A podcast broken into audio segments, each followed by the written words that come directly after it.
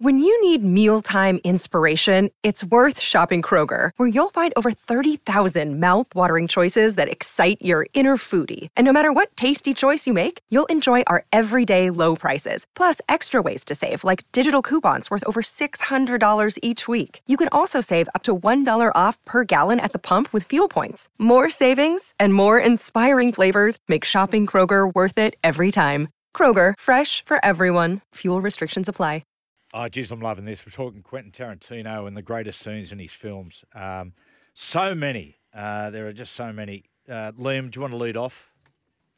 So I'm going to start with an honourable mention. It's in Django Unchained. It's I think it's one of the funniest scenes ever written. It's the ride of the Valkyries with the Ku Klux Klan, Jonah Hill and Don Johnson, Yeah, and very good. they're, una- they're they're unable to see through the, the, the mask because the guy who made them didn't cut the holes big enough. They roast him. They roast him for about five minutes, and it is so funny. Ah, see, this is where people like, okay, if that was done now, you'd have people going, oh, you got to cancel that. Oh, yeah. Not having the, the sense to realise they're taking the, the piss out of Stop these idiot glorifying the rednecks. KKK. Like, that's- yeah. that's the No message. one- That's it. the- no that's one- the message. There's This no is bad. nuance in the world anymore. Uh, no nuance. uh, okay, what got, what, what's the what's got the gold medal for you, Liam? Uh, I think at the moment it's the ending of Once Upon a Time in Hollywood. The last seven Oh. minutes of that movie.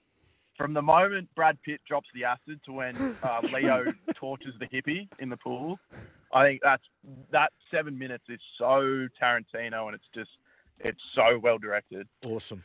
Um, there's so many. There is, and I just like little snippets of like that stand out for me.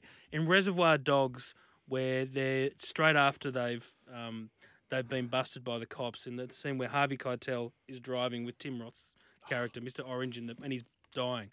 And there's a bit where, and Harvey Keitel's trying to calm him down, and going, "You're going to be okay. You're going to be okay."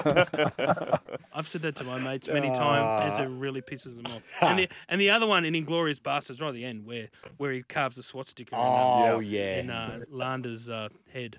Mine That's- was uh, stuck in the middle of you, Reservoir Dogs, uh, the torture scene. Just Yeah. the the polarization of the upbeat, happy song with something so dis- Yeah. disgraceful happening. Yes. To put those two together Yeah. and make it work, it's it's, a It's, it's, masterful. it's like Clockwork, Clockwork Orange with Singing in the Rain. Mm. To have that brutal contrast. Benny? Uh, my number one is the start of Inglourious Basterds. Oh, Uh, wow. The French farmhouse, going from English, French to German. Oh. Uh, it is, you know, despite being a war film set in World War II, it is a a nod to spaghetti westerns Yeah. the way he does it. Oh. And of course, it starts with Ennio Morricone, the greatest composer of them all. It is just priceless. you blokes like all of those you can't beat. I'll tell you one. uh, It's only a, a, it's one that caused a lot of controversy, but I just like it. Where uh, Brad Pitt's character um, Cliff Booth in Once Upon a Time in Hollywood fights Bruce Lee. I know it's just so absurd. It, it's great. Liam, great job, mate. Well done. Have a good one, guys. Uh, we'll take a break. Sound advice next.